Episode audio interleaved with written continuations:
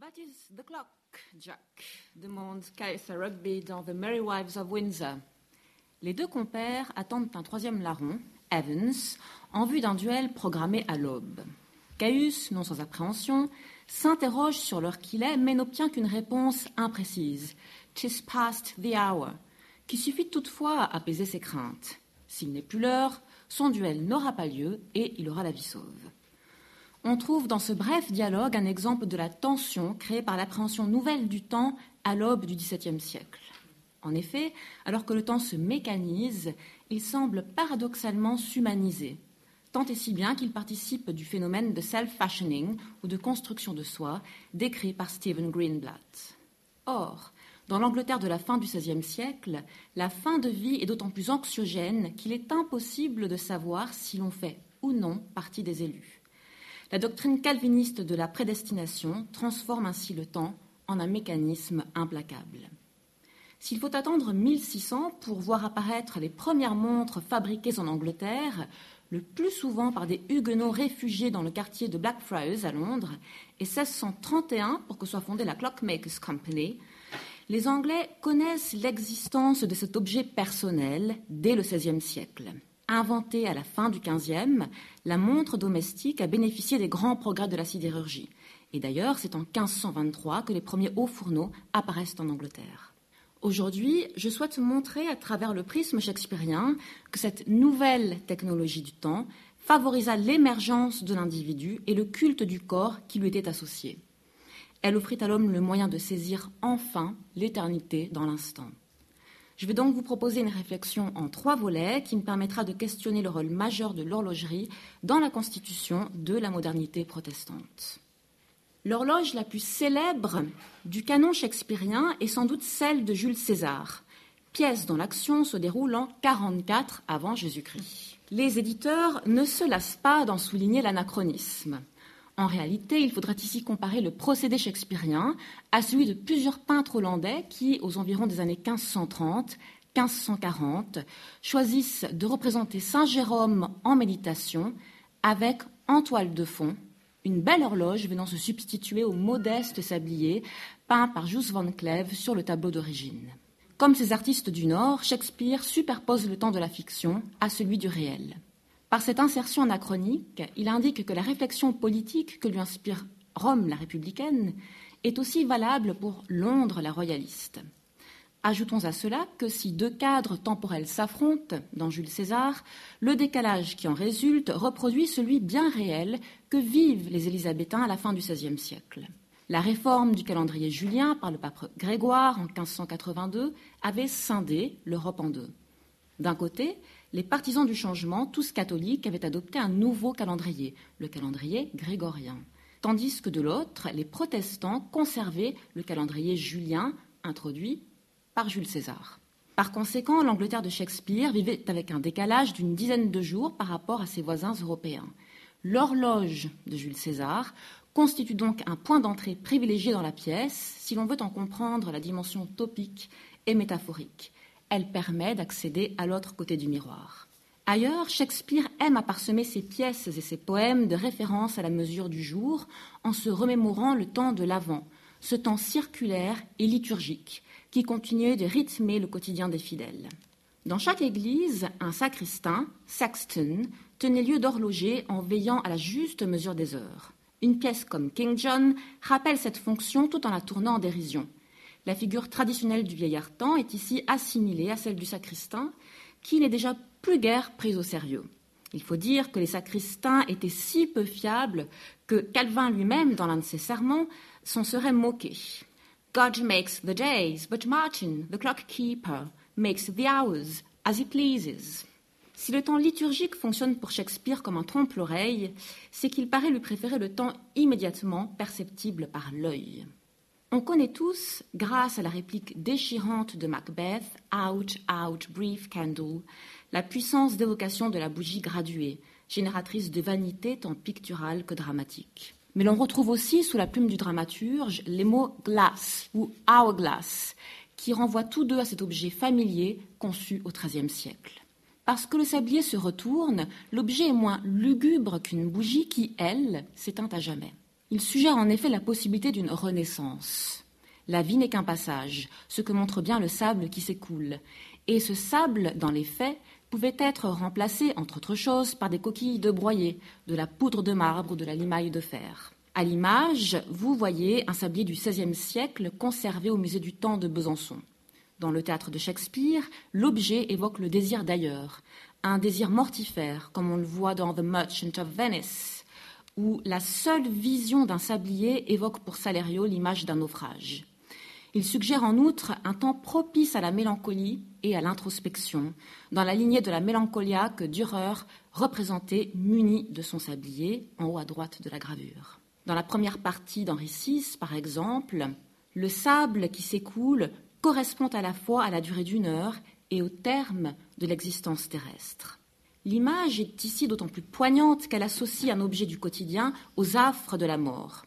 S'il était impossible avec ce système de décompter les minutes et pour le moins hasardeux de mesurer les demi-heures, il permettait néanmoins de découper commodément le temps en larges séquences. Il était donc très répandu dans les écoles puisqu'il avait l'avantage de permettre au maître de débuter son enseignement lorsque tous les élèves étaient présents.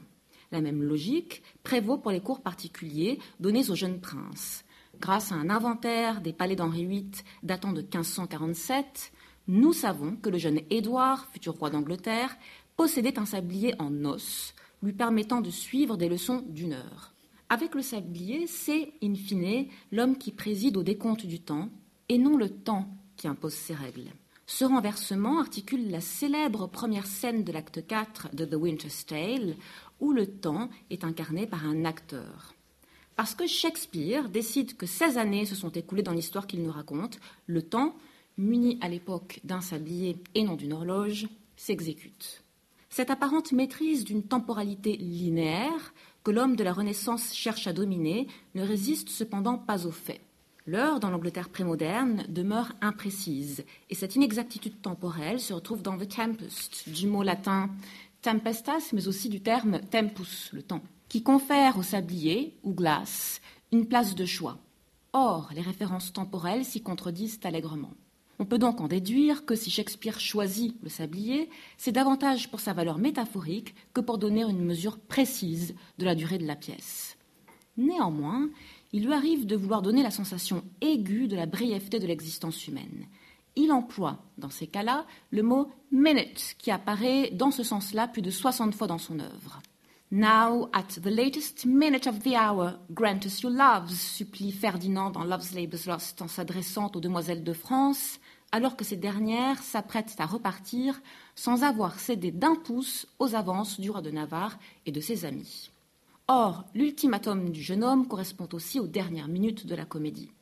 Cette précision langagière prouve que Shakespeare est au fait des dernières avancées techniques, car peu de monde raisonne alors en minutes. Ces dernières ne sont indiquées que par quelques horloges et montres de luxe, et la plupart des cadrans se bornent à marquer l'heure. On remarquera, en revanche, que Shakespeare n'évoque jamais les secondes, et pour cause.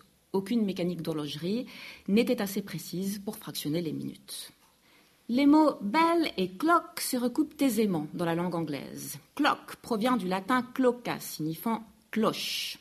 Il faut dire que les clochers restent nombreux dans l'Angleterre prémoderne. À Londres, le temps est associé à une esthétique sonore qui surprend les visiteurs et, à plus forte raison, les visiteurs protestants comme Frederick Gershaw. Mais sous l'influence de la réforme, ce bruit perd peu à peu de son intensité et de ses connotations festives. Les puritains cherchent à faire taire ces cloches qu'ils estiment trop bruyantes. Le théâtre de Shakespeare, qui les évoque fréquemment, je pense par exemple à The Merry Wives of Windsor, conserve donc une mémoire acoustique et nostalgique d'un temps qui est en train de disparaître. Le son céleste des carillons laisse en effet progressivement la place à la rondeur de l'horloge qui perpétue le symbolisme ancien de la roue servant à marquer le passage du temps. Au XIVe et XVe siècle, l'horloge reste murale. C'est le ressort lové en spirale qui accélère la miniaturisation de l'horloge murale en horloge de table dès la deuxième moitié du XVe siècle. Dans l'Angleterre du XVIe siècle, la miniaturisation s'accélère. Porter une montre, c'est allier un plaisir raffiné d'esthète à une réflexion sur la finitude. C'est faire, en quelque sorte, l'expérience d'un memento mori permanent, comme en témoigne cette montre qui appartenait à Mary Stuart, reine d'Écosse. Et cette expérience tant visuelle que philosophique touche d'abord les classes aisées. En effet, la montre est alors le privilège des riches urbains. Riches parce qu'une pièce d'horlogerie miniature coûte en moyenne 20 livres à l'époque, soit plus de 500 livres aujourd'hui. Et urbain parce qu'à la campagne, le corps à corps de l'homme se fait avec la nature bien plus qu'avec la machine. Comme le remarque Orlando dans As You Like It, There's no clock in the forest. Les sujets fortunés qui voyagent utilisent quant à eux un ring dial, un petit cadran solaire portatif en forme d'anneau. L'objet est pratique. Il suffit d'ajuster la bonne date sur l'anneau et de regarder à quel endroit du cadran parvient le rayon du soleil, s'il fait beau, qui s'engouffre par le petit trou percé sur la bague. Ces anneaux constituaient de parfaits cadeaux dans les cercles de la noblesse. Posséder ce type d'objet sophistiqué, c'est donc vouloir faire la preuve de sa réussite sociale. Dans Twelfth Night, Malvolio imagine ainsi la fortune qui serait la sienne s'il pouvait épouser la comtesse Olivia il se voit bien en train d'exhiber sa montre devant elle, comme ce dignitaire peint en 1567. I frown the while, and perchance wind up my watch, or play with my some rich jewel. L'intendant semble sur le point de prononcer le mot chain avant de se raviser, car on sait qu'il porte déjà une chaîne indiquant sa fonction ancillaire, qui le ramène donc à sa modeste condition. Évitant par fierté toute allusion à sa position sociale, il transforme cette chaîne en bijou. Outre les connotations sexuelles que ce terme revêt, Jewel renvoie ici au sexe masculin, le bijou englobe à la fois la montre de poche fantasmée et la chaînette qui y est attachée. Dans cet exemple, l'objet rêvé est érotique. Et Malvolio n'est pas le seul à faire de l'horlogerie un vecteur d'obscénité. Il suffit de se souvenir de l'homophonie entre hour et whore qui caractérise la prononciation élisabéthaine et qui favorisait une vision grivoise du temps. From hall to hall, we rot and rot, dit en fait Touchstone dans As You Like It. Que l'on songe aussi à ce qu'affirme Mercutio dans Romeo and Juliet. Tis no less, I tell ye, for the body hand of the is now upon the prick of noon. La mécanique du temps renvoie ici au sexe masculin, prick, qui est aussi l'encoche désignant midi sur le cadran. Une exubérance semblable à celle de Malvolio ou de Mercutio trahit la faute de goût d'un parvenu ou d'un marginal car les dames exhibaient alors leurs montres plus volontiers que les hommes, qui portaient souvent ces objets cachés sous l'étoffe. Le contact intime entre l'artefact mécanique et la chair contribue à l'intériorisation du temps qui devient de ce fait individualisé. Les élisabéthaines, portant une montre au bout d'une chaîne autour de leur cou, assimilaient le tic-tac de l'objet au battement de leur cœur. On ne doit alors guère s'étonner de l'anthropomorphisme qui caractérise la description de ces objets dans l'Angleterre de la première modernité. Curieusement, alors que le mot hand, signifiant aiguille, est attesté dès la seconde moitié du XVIe siècle, c'est Shakespeare qui, le premier, aurait employé prick, mot, nous l'avons vu, désignant à la fois l'entaille et le pénis, pour évoquer les marques divisant le temps sur un cadran. Plus surprenant encore, un dictionnaire comme l'Oxford English Dictionary ne donne à face le sens de cadran qu'à partir de 1659.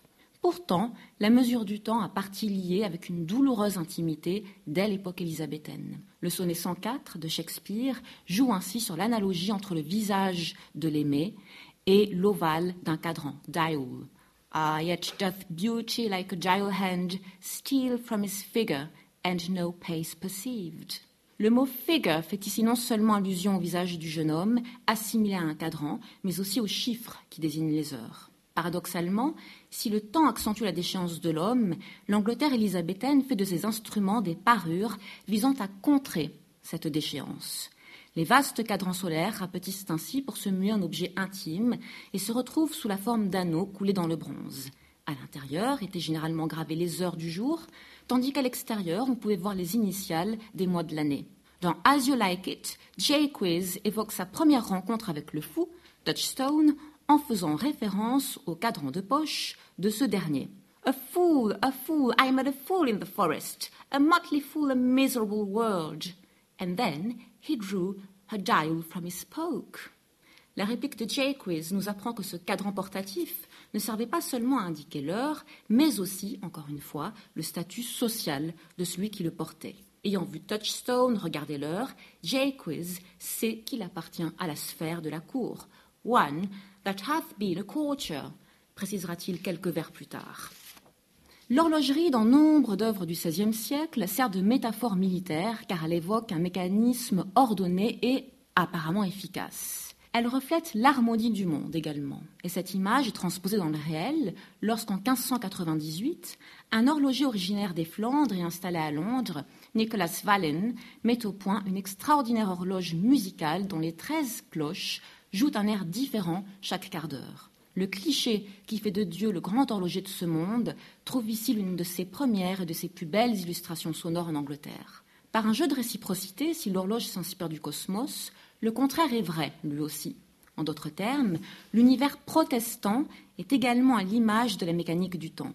C'est ce qu'affirment Philip Sidney et Arthur Golding dans un traité originellement écrit par le très protestant Philippe de Mornay. Surely the sky is as the great wheel of a clock. Longtemps, horloges et cadrans favorisèrent donc une vision théologique de l'existence et nombre d'entre elles étaient d'ailleurs ornées de scènes religieuses, comme celle d'Élie et les prophètes, par exemple, Élie étant souvent assimilé à Luther. Au théâtre, elles furent symboles de maîtrise et d'autorité, offrant une illustration parfaite de la maxime humaniste Festina lente. Fait significatif, Calvin, qui détestait les ornements, avait pourtant permis aux joailliers genevois de perpétuer leur profession s'ils voulaient bien fabriquer des montres. Mais toute fascination s'accompagne d'une remise en question. Le problème de l'horlogerie mécanique, c'est qu'il faut sans cesse la remonter. Et Shakespeare tourne ce mécanisme en dérision dans The Tempest. Alors qu'Antonio et Sébastien attendent que Gonzalo s'exprime à sa manière, toujours un peu pompeuse, Sébastien lance à son complice d'un ton narquois. Look, he's winding up the watch of his wit. By and by it will strike. Le vieux conseiller, incapable de réagir spontanément, est censé remonter son esprit comme on le ferait d'une montre de poche pour être capable de sonner, c'est-à-dire de parler. Le son évoqué est d'ailleurs imité par Sébastien dès que Gonzalo ouvre la bouche. Gonzalo, Sir, Sébastien, one, tell. One équivaut ici à la sonnerie marquant l'heure. Clairement, le type de montre auquel font allusion les deux compères rappelle celle que Nicolas Valin fabriquait en fer et en cuivre. D'un diamètre d'environ 6 cm, elles étaient munies d'un échappement. Alors l'échappement est le mécanisme placé entre le rouage et le balancier. Elles étaient munies d'un échappement à verge, aussi appelé échappement en roue de rencontre, et sonnaient un coup à chaque heure. Elles pouvaient fonctionner un peu plus de 24 heures, mais guère davantage lorsqu'on les remontait. Cette ingénieuse technologie est donc raillée par Antonio et Sébastien. Loin de porter la voix de Dieu, comme le faisaient les cloches au Moyen Âge, la nouvelle mécanique épouse les faiblesses humaines, et il faudra attendre 1656 pour que Christian Huygens révolutionne l'horlogerie par l'ajout du pendule régulateur. Au temps de Shakespeare, l'aiguille des horloges avance donc soit toujours un peu trop vite, soit pas assez, sous l'effet de la rouille, de la graisse et de la poussière. Dans Love's Labour's Lost, Perrone se plaint ainsi des femmes qui s'avèrent aussi peu fiables que les montres allemandes. Or, l'un des pionniers en matière de fabrication de montres à porter en pendentif ou dans la poche est un certain Peter Henlein. La première montre en fer de ce type à être précisément datée remonte à 1548.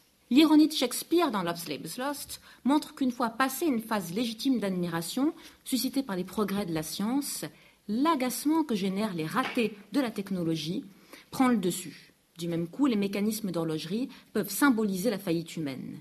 Il suffit de se rappeler le monologue de Richard II venant de perdre sa couronne. I wasted time, and now doth time waste me. For now hath time made me his numbering clock. Numbering clock évoquant ici un instrument de mesure du temps capable de décompter les heures et les minutes.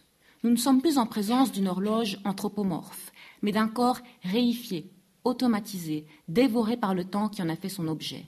En d'autres termes, c'est l'horloge astronomique qui préside à la destinée de son horloger et non plus l'inverse. Dans le passage évoqué, le corps tout entier du souverain déchu est assimilé à une numbering clock, une horloge au mécanisme aussi complexe que celle de la cathédrale de Wells dans le Somerset, qui témoignait d'une mécanisation extrême de la liturgie. Au centre du cadran de l'horloge se trouvait une petite boule représentant la Terre.